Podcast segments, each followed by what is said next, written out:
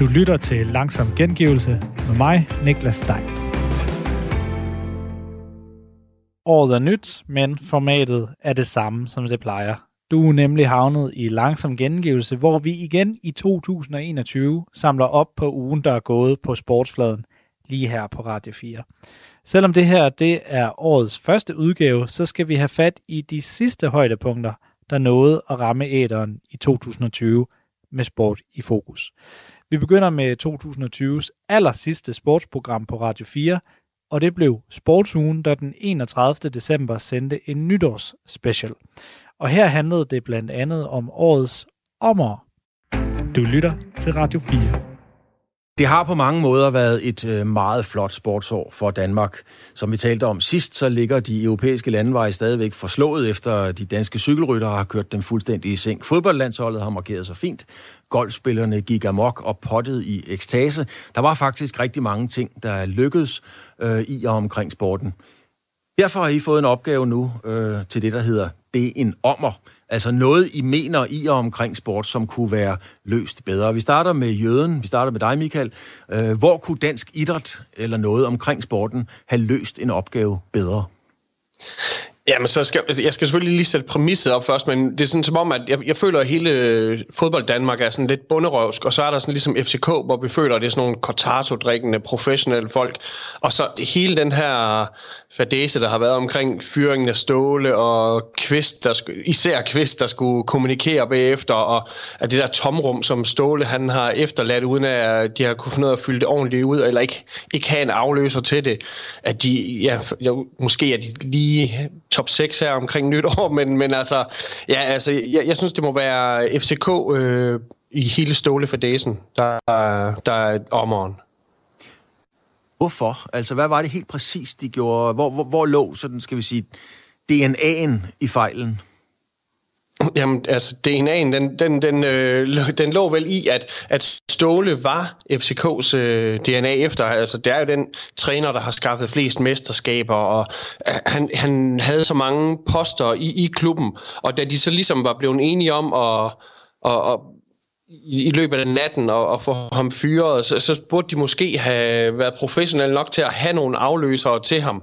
Øh, og jeg ved selvfølgelig ikke, om det er fordi, at de bare skulle ud med ham nu, men jeg synes bare, det virkede meget, meget mærkeligt, at han blev fyret, uden at man havde fundet folk til at indtage, indtage de tre sæder, som han sad på i, i klubben. Men er det ikke meget naturligt? Du følger jo, du har også en fodboldpodcast. Altså, ja. som, som Ricardo sagde i gamle dage, man er aldrig bedre end sin sidste kamp jo. Øhm, så var det ikke meget naturligt at smide Ståle ud, fordi han vandt jo bare ikke rigtig så mange fodboldkamp.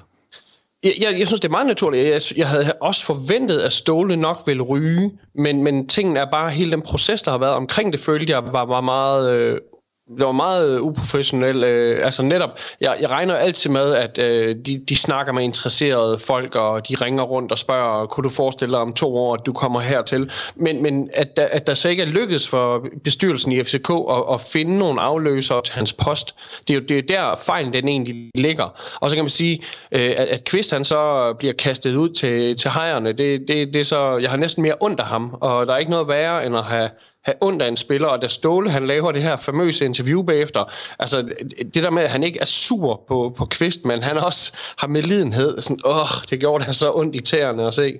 Men, men Michael, det er jo en meget, meget... Danmark er et meget, meget lille land, og den danske fodboldverden er endnu mindre.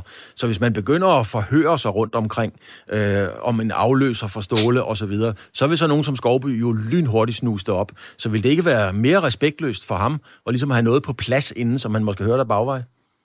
Altså, jeg antager stadigvæk, at hvis man ringer til nogen og siger, at det her er fortroligt, så, så vil jeg stadig antage, at der findes en eller anden form for fortrolighed. Det kan selvfølgelig godt være, at Skovby han har kilder rundt omkring, øh, men, men, men jeg vil stadig tro, at der var mulighed for at...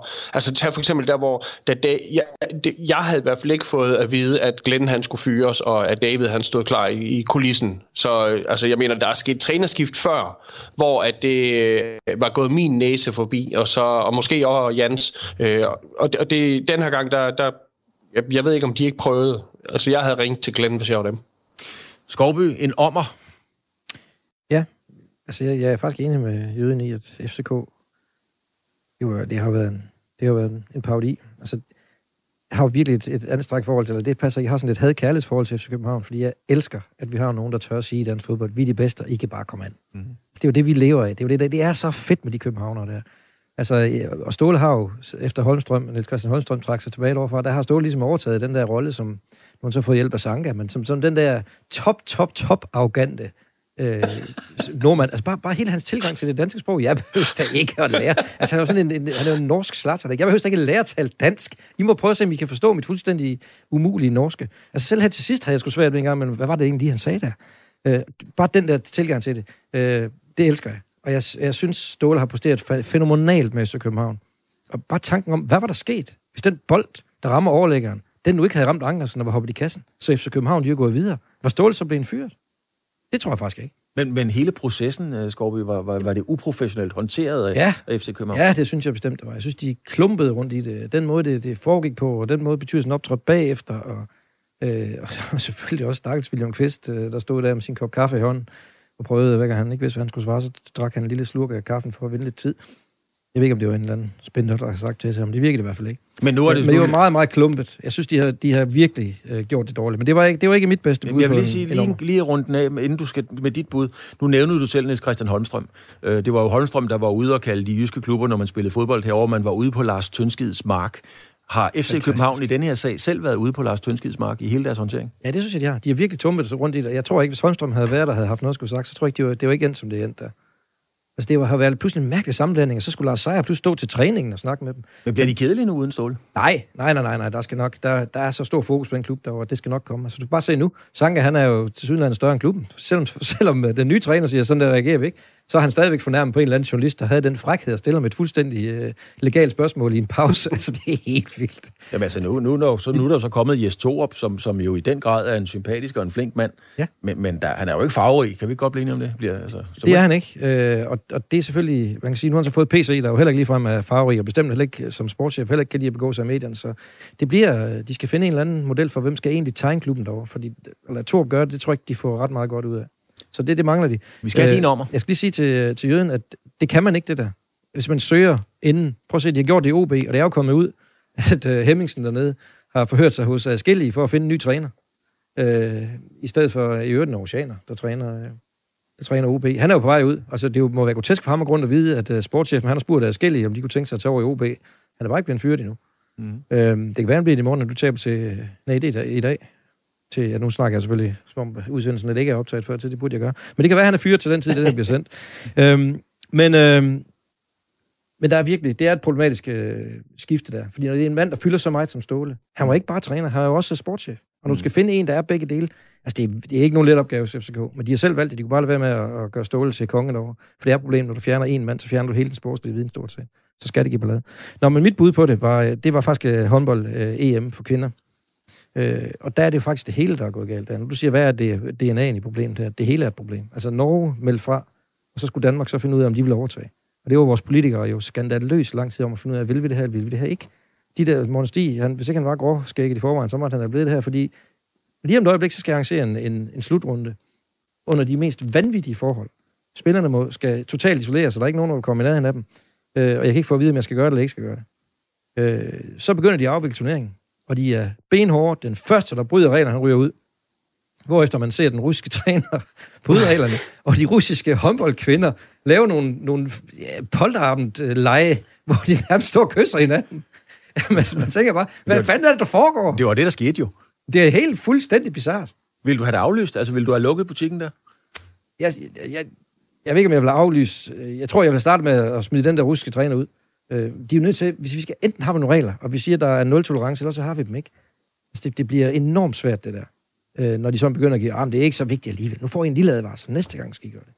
Øh, men, men altså, forestil at man skal afvikle en, en slutrunde i håndbold, på det tidspunkt, hvor vi har den største sundhedsmæssige krise, øh, vel i, i, i mange, mange årtier.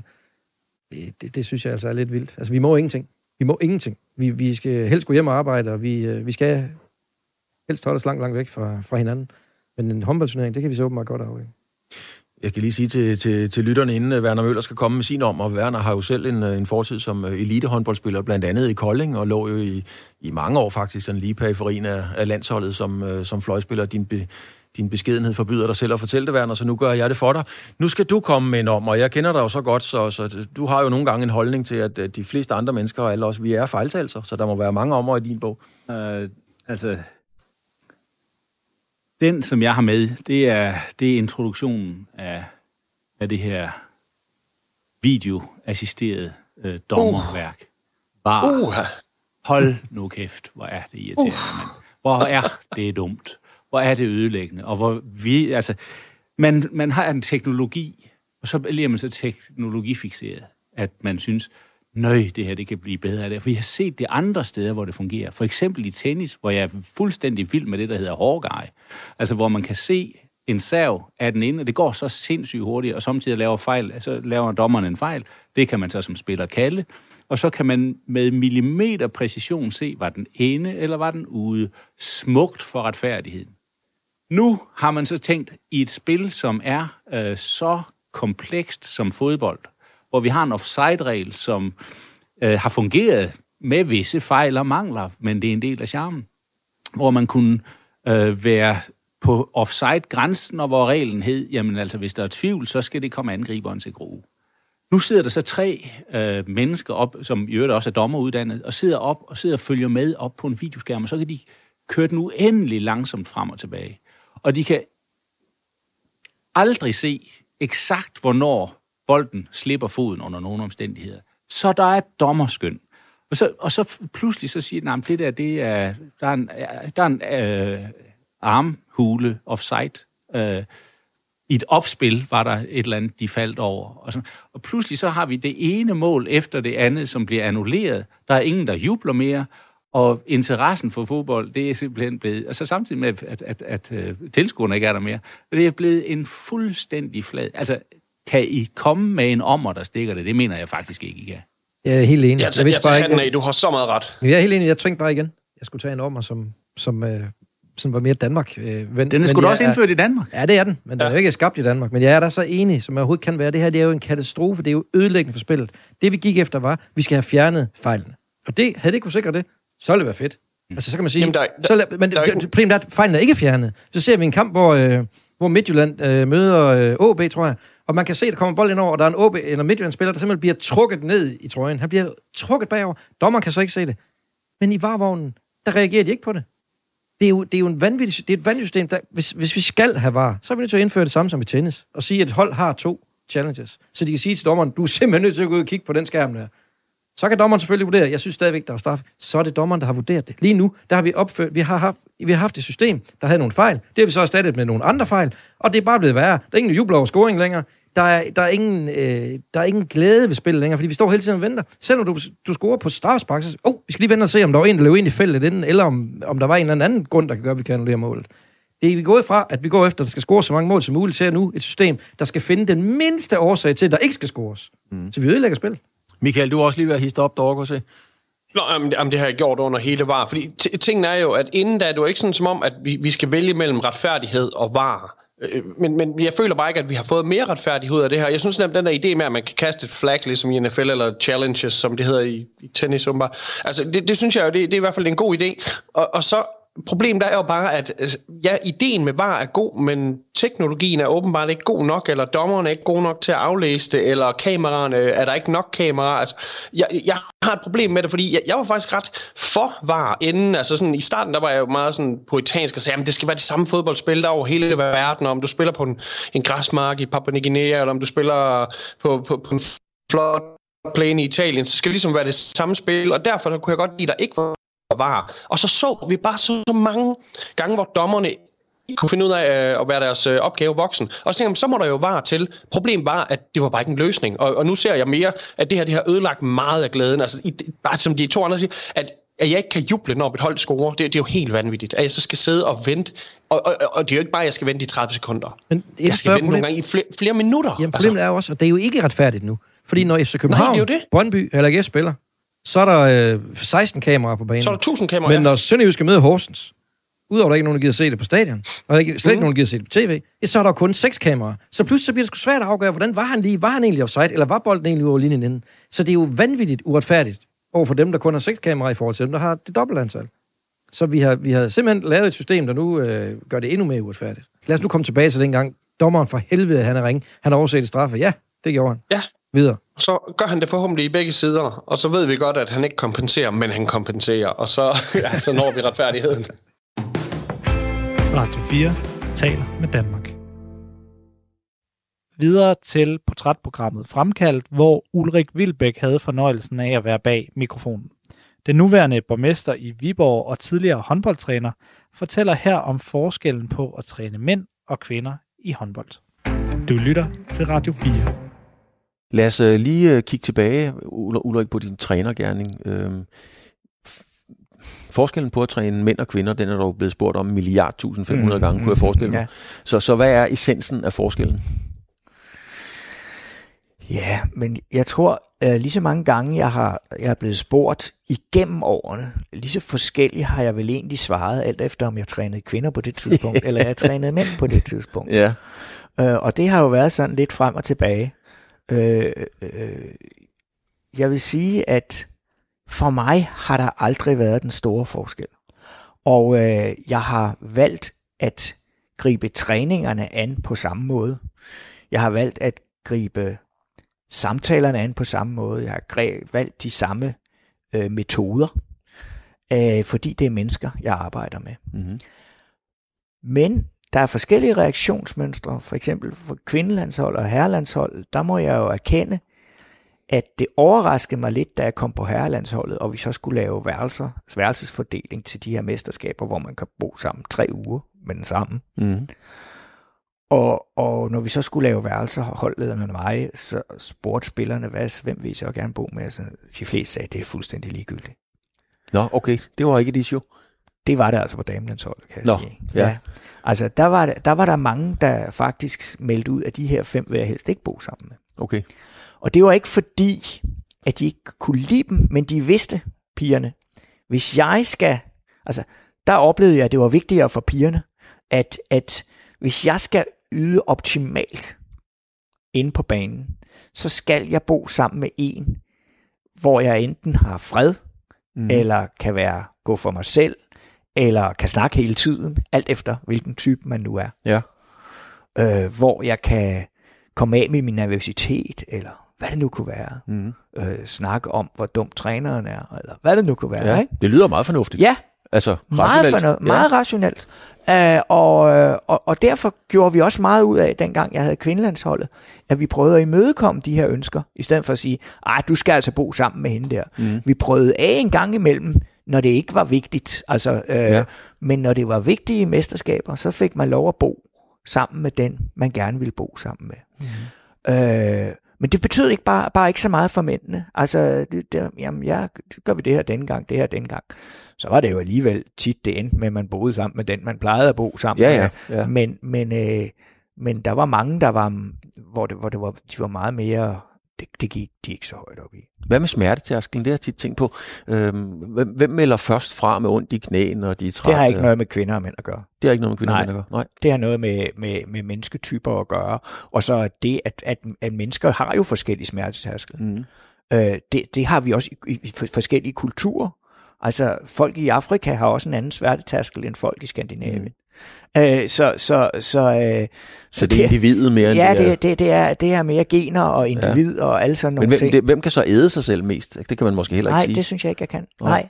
Det, det, det, er, det er, jeg har jo haft øh, kvindelige topatleter, hvor, hvor man tænker, kan hun da blive ved? Og det har jeg også haft med mænd, hvor, hvor der også er nogen, der stiger meget hurtigt af. Øh, så det, det synes jeg ikke er kønsspecifikt. Jeg har et citat. Jeg ved faktisk ikke, hvor du har sagt det, Ulrik, men der står her. Mænd er som badebolde. Jeg ved ikke, om du kan huske ja, det allerede ja, ja. nu. Men du siger, mænd er som badebolde, man holder nede i vandet. Ja. Når man giver slip, kommer de op igen. Ja. Og overlever dukker den ved at give chefen skylden. Ja. Kvinderne er anderledes. Ja. De tænker, at de ikke er gode nok. Mm. Hvad betyder det? Jeg synes, øh, det er et meget gammelt citat. Og, og, øh, og jeg synes jo, tingene har udviklet sig øh, de sidste 20 år, øh, hvor, hvor der er flere og flere kvinder, der, der, skal vi, der, der bliver ledere og, og ønsker at være ledere og, og kommer frem øh, i politik og så videre, så videre. Men, men det der var en generel øh, melding sådan for en 20 år siden eller mm. sådan noget. og der er stadigvæk lidt tilbage af det. Øh, nemlig det her med, at kvinder bliver, bliver meget frustreret. Altså hvis, hvis der er et eller andet, der går galt. Jeg har oplevet det faktisk i forhold til, det er nok det bedste eksempel, jeg kan give. Når jeg har spurgt folk, om de vil være med på, på listen til næste kommunalvalg, så har jeg fundet ud af, at kvinder skal have vildt meget tid til at tænke over det. Ja. Fordi de tænker over, kan jeg overhovedet det? Kan jeg politik? Er jeg politisk? Mm. Øh, er jeg god nok? Og så videre, så videre.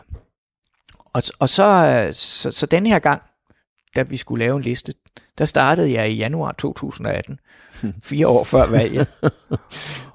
og det har faktisk givet på det. Det ja. har gjort, at, at altså, der er jo nogle af dem, de har tænkt frem og tilbage i et til to år, ja. før de har sagt ja. Uh, og der tror jeg, at kvinder har mere altså, behov for at få lidt længere tid.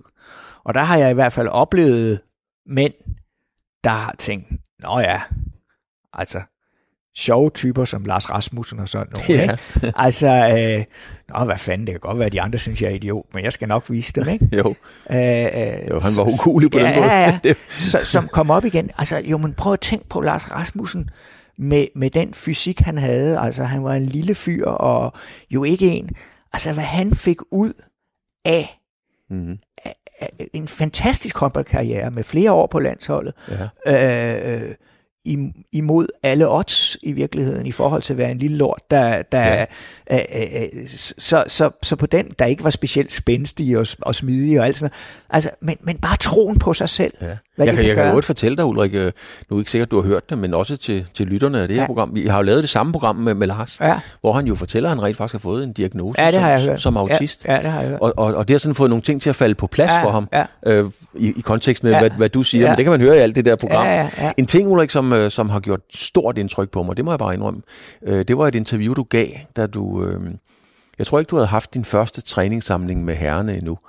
Men øh, du blev spurgt, og det var i Radiosporten, dengang de sendte 2213. ja, det er rigtigt. det var det. Der sagde du, at øh, du skulle ikke lære de drenge at spille håndbold, fordi det måtte de klare ude i klubberne. Ja. Men du skulle lære dem at ligne vinder. Ja. Hvad betyder det? Jamen, der er to ting i det. Den ene ting var, dengang jeg startede med kvindelandsholdet. Der, øh, der var de jo ikke kendt for at være voldsomt dygtige til at spille håndbold. Det var sådan set kun mig og nogle få andre, der vidste, de var dygtige. Mm, yeah. øh, øh, så der skulle jeg jo lidt lære dem at spille håndbold, øh, og, og, eller i hvert fald øh, lære dem at tro på sig selv og, og sådan nogle ting. Øh, så der var det jo en, en lang indkøring, og så havde jeg dem jo i over 100 dage om året. Ja. Og det vil sige, at vi, vi trænede jo mere sammen på landsholdet, end man gjorde på klubholdet. Så derfor så blev det jo et meget, meget sammenspillet hold. Da jeg så fik herrelandsholdet, så var der altså lige gået øh, 10 år yderligere. Og, øh, og der var det nye tider, fordi der var klubberne blevet store. Og, øh, og det gjorde jo, at, at man ikke slap spillerne ret meget. Mm. Og det vil sige, at dels kunne jeg ikke, øh, havde jeg ikke mulighed for at lære dem at spille håndbold, for det var ikke tid til. dels kunne de så godt i forvejen, de var rigtig dygtige til at spille, øh, men havde været usandsynligt ustabil i deres præstationer. Så det var meget på det mentale område og på holdet sammen og nedbryde hierarki og alle de her ting, jeg gik ind og lavede personprofiler med dem, og mhm. prøvede at få dem til at forstå, hvad de andre var gode til, og øh, alle de her ting. Så, så, øh, så det er rigtigt. Vi skulle, vi skulle lære at vinde. Øh, og, øh, og, og det lærte vi også. Men hvordan ligner man en vinder? Hvem, altså prøv, kan du finde et eksempel fra et eller andet sted i Ja, men altså, jeg kan jo huske, jeg, jeg kørte jo med, med Lars Christiansen, havde jeg jo en fantastisk uh, spændende uh, uh, udviklingsproces. Fordi da jeg kom til, var Lars jo kendt som ham, der ikke havde slået til øh, mm. på landsholdet. Det er rigtigt. Og nede i Flensborg, der var han jo kongen af konger. Han har sin egen statue. Ja, og, øh, og, og så prøvede vi altså at arbejde mentalt med det der, og så prøvede jeg at, at bede ham om at forestille sig, når han spillede på landsholdet og modtog bolden, når han var fri. Mm. Hvordan var hans kropsholdning så? Og hvad tænkte han? Ja. Og når han modtog bolden og var fri på Flensborg, hvad tænkte han så? Og når han var fri i Flensborg, så tænkte han, nu scorer jeg igen. Og han havde sådan mm. stort set løb og vinket ud til tilskuerne samtidig med, at han havde bolden, fordi han vidste, at han ville score. Men, men når han fik bolden på landsholdet, så, så var han sådan lidt sammenkrummet og usikker og havde fokus de forkerte steder. Det er faktisk et meget godt eksempel på at se ud som om, at øh, man er en vinder. Kan, kan man bruge det også? Kan du bruge det som politiker? Kan du lære dine, dine øh, øh, øh partifælder noget? Altså det der med at ligne en vinder. Der er øh, folk i, i Folketinget i dag, øh, nu er det ikke et politisk program, så jeg skal ikke nævne partier og navne, men der er helt klart politikere i min optik, som bare ikke ligner vinder. Det gjorde de for 10 år siden. De udstråler ikke nogen, der tror på, at de vinder den kamp. Øh, kan, kan, kan det også gøre en forskel uden for håndboldbanen? Det der med at, at ligne en vinder. Nu kan man ikke se, at jeg sidder og smiler, men, men, men, men, men det gør jeg. Øh, øh, det er jo anderledes. Altså, øh, det må jeg sige. Altså, i sport, øh, skal, vi skal jo huske en ting, det er jo, at, at når vi for eksempel har et landshold i sport i Danmark, så holder vi alle sammen med det hold. Mm-hmm. Når du er politiker, så er det ligegyldigt, hvad du gør, så vil det aldrig være sådan, at alle holder med dig i et land.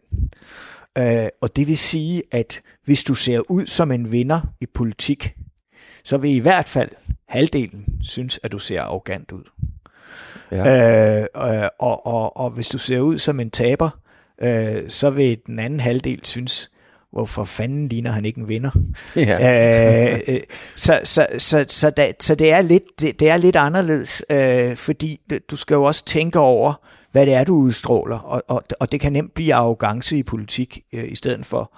Og det skal det jo ikke være. Øh, det skal jo være en balance, og det er det, der er så Sørens svært ved at være politiker og, og måske specielt borgmester, det er det der med at finde balancen hele tiden mm-hmm. imellem det, man skal, imellem, ja, imellem alt i virkeligheden. Så, så, så derfor tror jeg ikke, man kan sammenligne det, det, det helt. Øh. Men netop arrogancen er jo, den synes jeg da godt, jeg kan få øje på, fra da du trænede. Altså Lars Christiansen, når han havde scoret et besvindigt mål, hvad han jo ofte ja. gjorde, han kunne jo godt kigge på Jamen, målmanden det, det, det, bagefter det, med en arrogance. Det det, jeg mener, det er jo tilladt, fordi der holder vi med ham. Ja. Ikke? Uh, men, men, men vi skal jo ikke længere ind til, at, uh, at uh, der, der Claus Broen i, i, i, i tv siger, at, at Kroatien er et dårligt hold, jamen så, så hisser det kroaterne så voldsomt op, så, så, så det er altså de nu synes, at han er et ondt menneske. Ikke? Ja, altså, ja. Øh, så, så, så det er bare for at sige, at, at der er altid nogle vinkler på tingene, øh, øh, og, og, og derfor det der med at ligne noget og gøre noget osv., osv., man skal jo altid tænke over, hvad det er, man gør. Altså ens adfærd betyder bare utrolig meget, fordi den smitter positivt eller negativt på andre mennesker.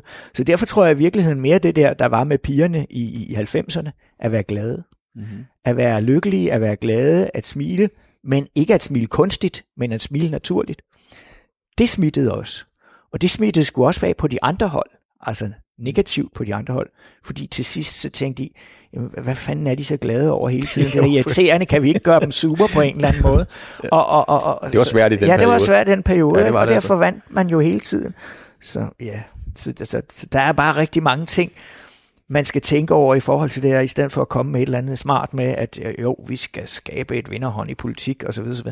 Det skal vi selvfølgelig, øh, men det vil, det vil alle jo gøre, og, og, det kan også være omstændighederne, og det kan være tiderne og sådan noget, der gør, at nogle politiske partier på nogle tidspunkter bare rammer øh, lige præcis det, det handler om lige nu. Mm. Øh, og hvis vi så kigger historisk på det i dansk politik, jamen så er det en stor ring, der kører. Øh, det er det også i amerikansk politik. Yeah. Øh, og, og, og, og dem, man tror har dømt ude på et tidspunkt, de kommer tilbage. Og dem, der kom der er oppe, de, de kommer ned, fordi der sker et eller andet. Mm. Nogle udefra kommende omstændigheder, som ingen havde forestillet sig. Men, men en, en ting som... Øh, er det dig, der har lært øh, Kasper Witt eksempelvis? Fordi det er sådan noget, det elskede jeg, når jeg så. Når, jeg så. Altså når han, havde, når han havde taget en god redning mm. fra fløjen eller et eller andet sted. Mm så kunne han jo kigge på skytten, mm. på samme måde som Muhammad Ali kiggede mm. på Sonny Liston, da han var lå og var nok outet. Altså det der spil, var det, var det, var det noget det, trænet det i sådan noget? Er, ej, det gjorde vi Nå, det gjorde I Nej, fordi igen, altså det er jo Kasper Witt, og, og, og han er jo en vinder, og, mm. og han er jo konkurrencemenneske. Men der var jo også nogen af, af mine spillere, der syntes sådan noget var ubehageligt, og okay. aldrig kunne finde på at gøre sådan over for modstanderne. Øh, og, og det skal man også bare respektere. Øh, den der forskellighed. Øh, den, Hvor går din grænse, Ulrik? Ja, min grænse går i forhold til, at, at det må ikke blive sådan, at, at det bliver usportsligt. Øh, det, det, det, det er fint, at der er sådan en, en sjov lille kamp imellem imellem mm. spillerne, fordi det er også underholdning øh, for, for os alle sammen. Men, men i det øjeblik, øh, hvor, hvor, hvor man bliver usportslig, så, så er det ikke ok mere. Altså, øh, jeg, jeg synes jo, jeg synes, jeg kan jo huske en gang, jeg har faktisk engang fået øh, præmien for kampens bedste spiller i en landskamp. Har du det? Ja. Og det tror jeg faktisk er den eneste træner, der nogensinde det, det, har fået. Det, det må jeg bare indrømme, det vidste jeg simpelthen Nej. Hvad var det for en kamp? Det var en kamp mod Makedonien til, til et europamesterskab, hvor øh, vi scorer et mål, der tydeligvis er ved siden af. Altså, da bolden, bolden er ved siden af mål. Og, øh, og dommeren dæmmer mål, og de er simpelthen ikke til at rokke. Og makedonerne brokker sig selvfølgelig. Ja, det kunne jeg forestille mig. Og så går jeg helt ind på banen til dommeren og siger, prøv at høre her, der var ikke mål. I skal dømme, at der ikke var mål. Der er målkast. Mm. Og så stod de og kiggede på mig og sagde, Nå, jamen, når du siger det, så må det jo være rigtigt. Og så blev målet annulleret. Og så fik jeg kampen, så fik jeg kampen spillet. Radio 4 taler med Danmark. Og så videre til et større tilbageblik på sportsåret 2020. Sådan et lavede de nemlig i nytårsspecialudgaven af Bremer og Bladet mod Rov, der handlede om en række sportspersonligheders udvalgte skandalesager fra året, der gik. Du lytter til Radio 4. Noget af det, som jeg så fulgt mest med i, der er selvfølgelig cykling, men med noget, en, en, en sportsgren, der overgår cyklingen, det er trods alt Formel 1. De, de kan nogle ting, som ikke kan cyklingen. Og øh, øh, set min, gennem mine briller, der må den største skandale simpelthen blive i år, at Magnussen han ligger er at finde i Formel 1 i 2021. Det er, det, det, det er sgu ikke det samme at se Formel 1 løb mere. Og i forvejen synes jeg her, når man følger med i nogle af de sidste cykelløb, det er der, hvor jeg hedder, han er nogle englænder, Josh Russell, han kommer ind. Øh, jeg vil sige, at han har fandme dårligt kørt go-kart-løb, sådan ved at, at, at vinde for Mercedes. Altså, man tænker, er der så stor forskel. Vi vidste det godt, men alligevel, det, det mere udstillet. Jeg, jeg kan ikke gennemskue, om det Mercedes, der lige tænker, nu giver vi dem sgu en dårlig dæk på, så han ikke vinder sit første løb i Formel 1.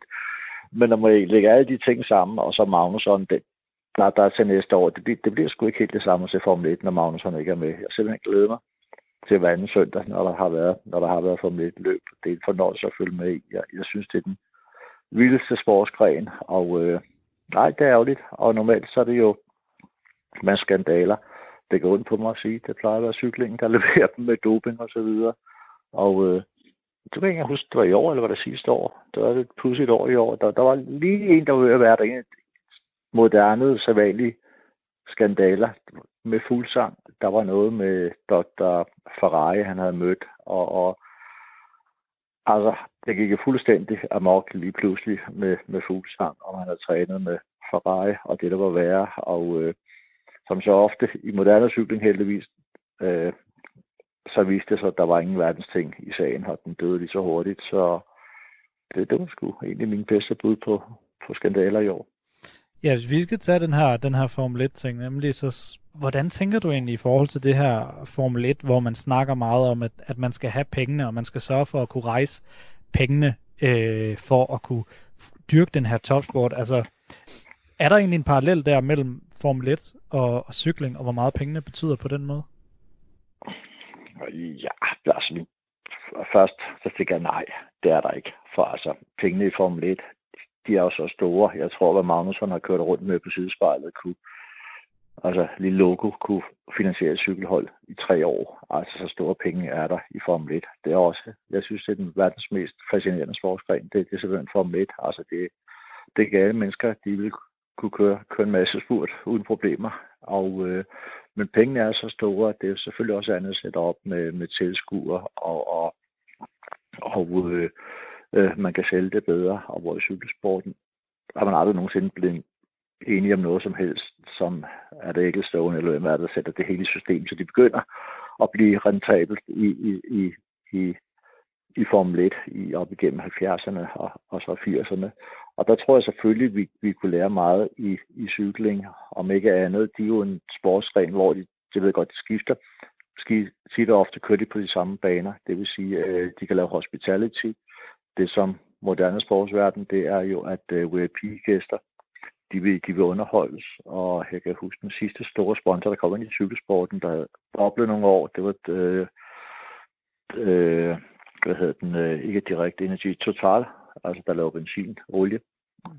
Og øh, det, de har kigget sammen på cykelsporten, og de siger, at de, de, de, de er svære at, at bruge cykelsporten. Der kører man til A til B, og de har altså brug for, hvor man har hospitality til deres gæster.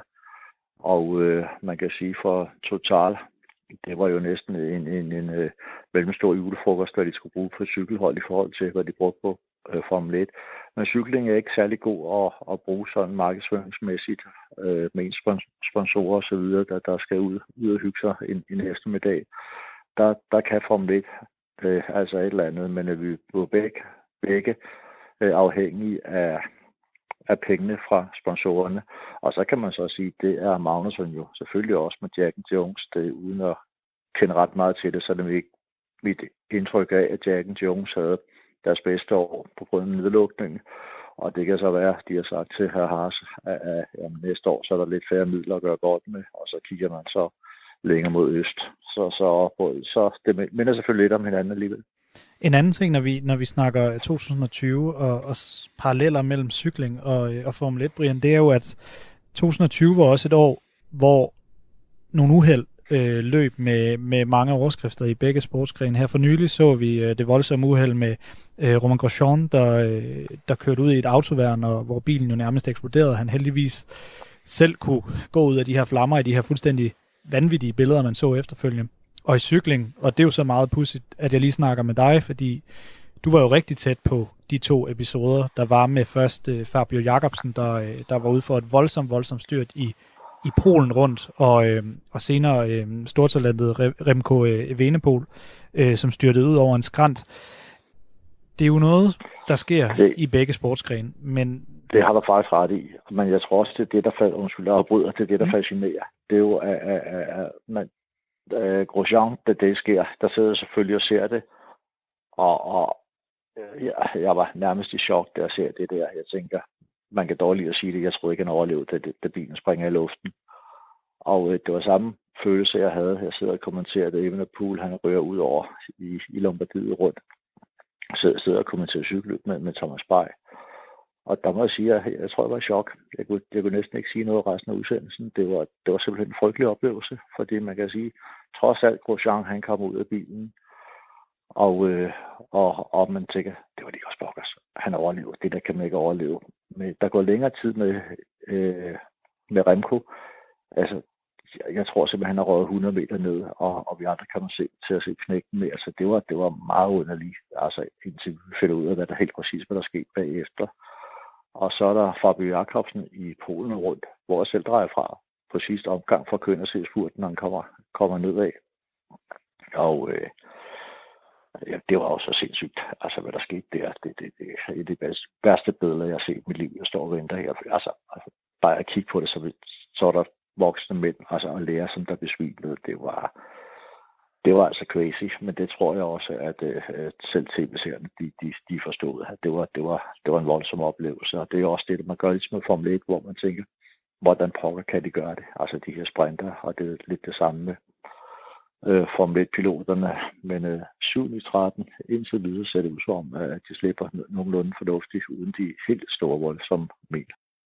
Således altså ordene fra øh, Brian Holm, øh, sportsdirektør og tidligere professionel øh, cykelrytter, og øh, jo en meget interessant sådan, betragtning det her med på tværs af Formel 1 og cykelløb, at det er jo også noget, det der fascinerer os, det er jo, at de her menneskers liv næsten er på spil nogle gange, og det kan også føles sådan lidt morbidt, at det er det, der trækker os til tv-skærmene, måske mm. blandt andet også i, i en eller anden grad. Men derudover synes jeg også sjov øh, eksempel, han kom med, med det her med, at et lille logo på et sidespejl til Formel 1 kan finansiere et cykelhold i tre år stort set. Ja, det er det. Altså, jeg synes jo, når man sidder derhjemme og hver sommer og ser Tour de France og hygger sig i, øh, i, i solstolen, og de der stakkels mennesker, som øh, okser op og ned, de der underernærede cykelrytter, og så hvis de vinder en etape efter syv timer ude i den bane sol, så får holdet sådan 350 euro til deling eller sådan noget. Ikke? Altså, jeg bliver altså altid sådan lidt pikeret, når jeg hører om økonomien i cykelsport. Det må og så sige. sidder der en eller anden øh, fodboldspiller på bænken i Paris Saint-Germain, der bare altså, har hævet deres årsløn bare på at sidde der i en halvleg. Plus de får penge for at reklamere for Chang Song vand.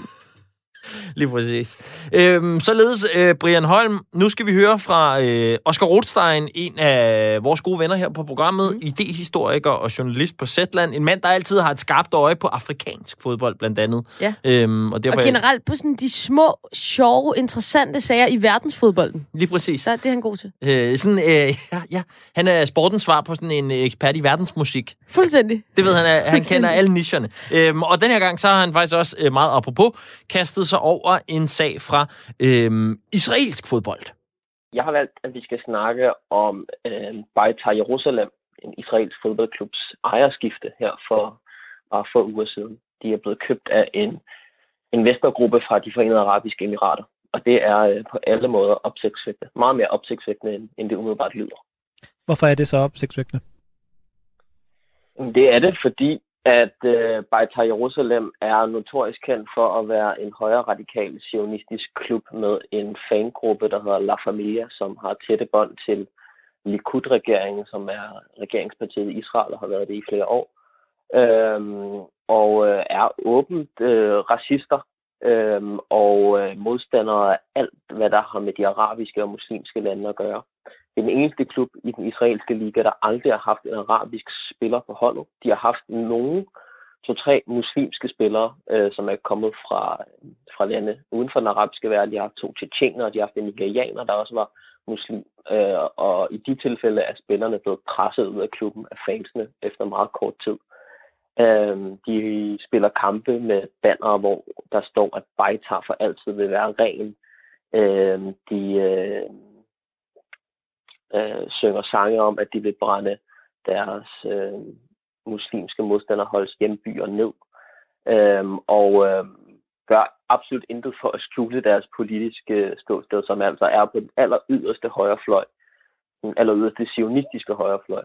Øh, og øh, den her klub, som øh, Israels præsident Benjamin Netanyahu er åben fan af, og øh, hvis, øh, hvis regering over flere omgange ligesom har lavet sig associere med, de er nu ejet af en arabisk investorgruppe. Og det er øh, et skred, som ingen havde kunne forestille sig, og det giver umiddelbart ikke nogen mening, at den her klub, som øh, altid har markeret sig i en meget voldsom opposition til alt, hvad der har med den arabiske verden at gøre, nu er ejet af en af tidens øh, hvad skal man sige, største arabiske magter, de forenede arabiske emirater. Øhm, men meningen er der, selvom den kan være svær at få øje på, så er den der. Og det handler ikke særlig meget om fodbold, men derimod om sådan et, det man kunne sige var, var Benjamin Netanyahu, altså den israelske premierminister, sådan større udenrigspolitiske projekt. Øhm, han har som en reaktion på, at Israel i årtier helt tilbage fra øh, de første Israel-Palæstina-konflikter og, og øh, oprettelsen af den israelske stat været isoleret i øh, Mellemøsten. I, øh, i, øh, de ligger som hvad skal man sige, et, det ene ikke-arabiske land i øh, den arabiske verden, og har derfor været økonomisk, diplomatisk, politisk isoleret, uden tætte allierede og samarbejdspartnere. I hvert fald ikke officielt. Øh, selvfølgelig har der været forbindelser mellem landene, men det har ligesom været ad hoc og, og, øh, og, øh, og, øh, og ikke, ikke officielt ikke noget, hvor statsledere har tronet frem hånd i hånd. Tværtimod har de, når de har snakket til kameraerne, gjort alt, hvad de kunne for, for at svine hinanden til. Nu har Israel, og det, det, det er så noget, der har været undervejs øh, i, i nogle år, men det, det tager ligesom virkelig fat, har virkelig taget fat her i 2020, og Israel forsøgt at nærme sig nogle af deres traditionelle arabiske fjender, som samtidig også nærmer sig Israel. Og der er tale om blandt andet de forenede arabiske emirater, altså der, hvor at Beitar Jerusalems nye ejere kommer fra. De har underskrevet, Israel har underskrevet en såkaldt normaliseringsaftale med de forenede arabiske emirater. Nogle kalder det også en fredsaftale, som basically er øh, en underskrift på, at de forenede arabiske emirater officielt anerkender Israel som et land, hvilket man ikke tidligere har gjort, fordi at man har støttet Palæstina øh, og ikke accepteret eller anerkendt Israels ret til at være Israel. Øh, det har de forenede arabiske emirater gjort, det har Bahrain gjort, det har Sudan gjort. Man forventer også, at Saudi-Arabien øh, snart vil gøre det. Øh, og i den forbindelse, altså de, i forbindelse med de her normaliseringsaftaler, så har man fra både Israels side og fra øh, modparternes side rullet et ret omfattende sportsdiplomati ud. Lige pludselig så øh, udveksler klubber og forbundene i Israel og de forenede arabiske emirater især spillere og sponsorer og øh, der er blevet underskrevet sådan en Memorandum of Understanding, sådan en slags venskabsaftale mellem den israelske liga og den, øh, den bedste liga i de forenede arabiske emirater. Øh, og så er der altså også en investorgruppe fra de, de forenede arabiske emirater, der er gået ind og købt 50 procent af Beitar Jerusalem, den her ærke klub. Og det fortaber sig lidt i togerne præcis, hvem der har taget hvilke initiativer, og hvor meget det direkte har at gøre med de her nye normaliseringsaftaler. Men der er ingen tvivl om, at det indirekte har noget at gøre med det. Altså, Beitar Jerusalem var aldrig blevet købt af en investorgruppe fra de forenede arabiske emirater, hvis det ikke var fordi, at Israel som nation har gang i det her større udenrigspolitiske projekt, hvor de forsøger, så, forsøger at åbne sig for den arabiske verden øhm, og at den arabiske verden tager imod med åbne arme. Åbne arme. Så det er en, det er en øh, fodboldudgave af, øh, af, af noget, noget langt større, øh, som, øh, som kan få stor indflydelse på, hvordan Mellemøsten ser ud i de kommende år. Radio 4 taler med Danmark. Vi runder af med fodboldprogrammet 4 på foden, der havde en helt særlig gæst med i det fire timer lange nytårsprogram, der havde til formål at finde frem til årets bedste fodboldspillere. Hvem gæsten var, det kan du finde ud af her. Du lytter til Radio 4. Allan Simonsen har vundet den, men særligt øh, en dansker har et ret sjovt forhold til øh, Ballon d'Or. Preben Elkær, han var i midten af 80'erne helt tæt på øh, den helt store individuelle titel til fodboldspillere flere gange. Han blev nummer 3, han blev nummer 4, han blev også nummer 2, og så blev han nummer 21 inden for en øh, periode på fire år.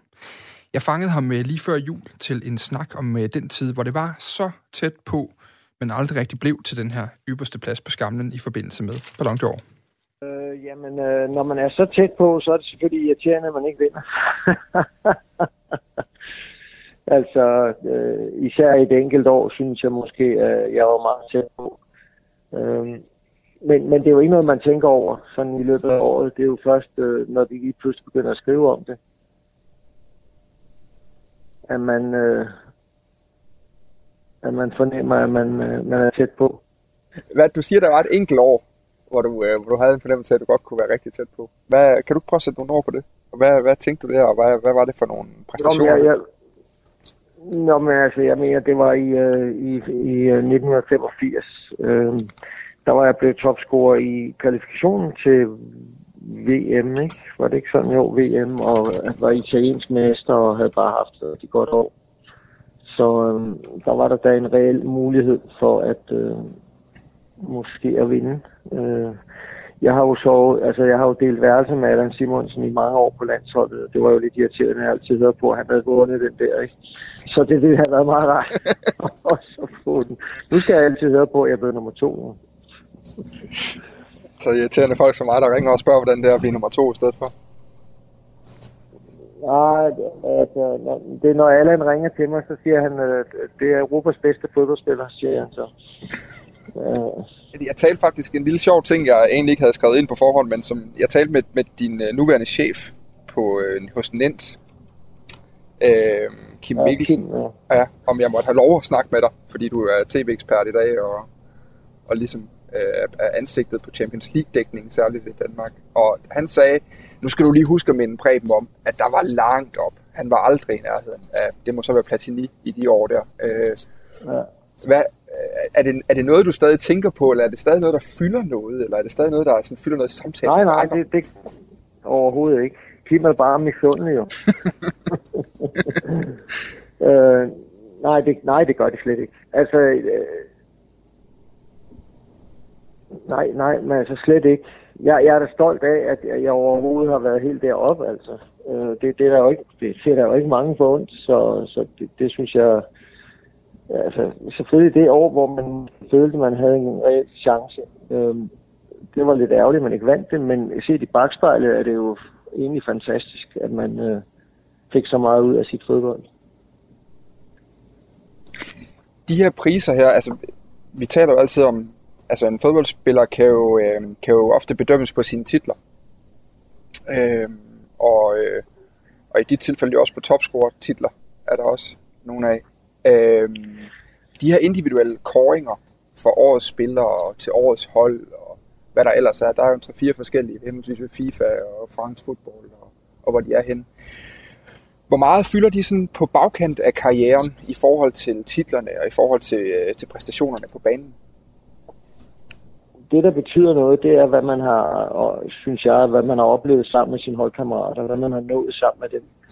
Øhm, og så helt generelt om, om alle de, der, det der, de titler og de udkåringer, der er, altså det er jo, det er jo, det er jo noget, der er lavet for, for, for spændingens skyld, var jeg ved at sige, ikke? Fordi altså, det er jo sindssygt svært at sammenligne.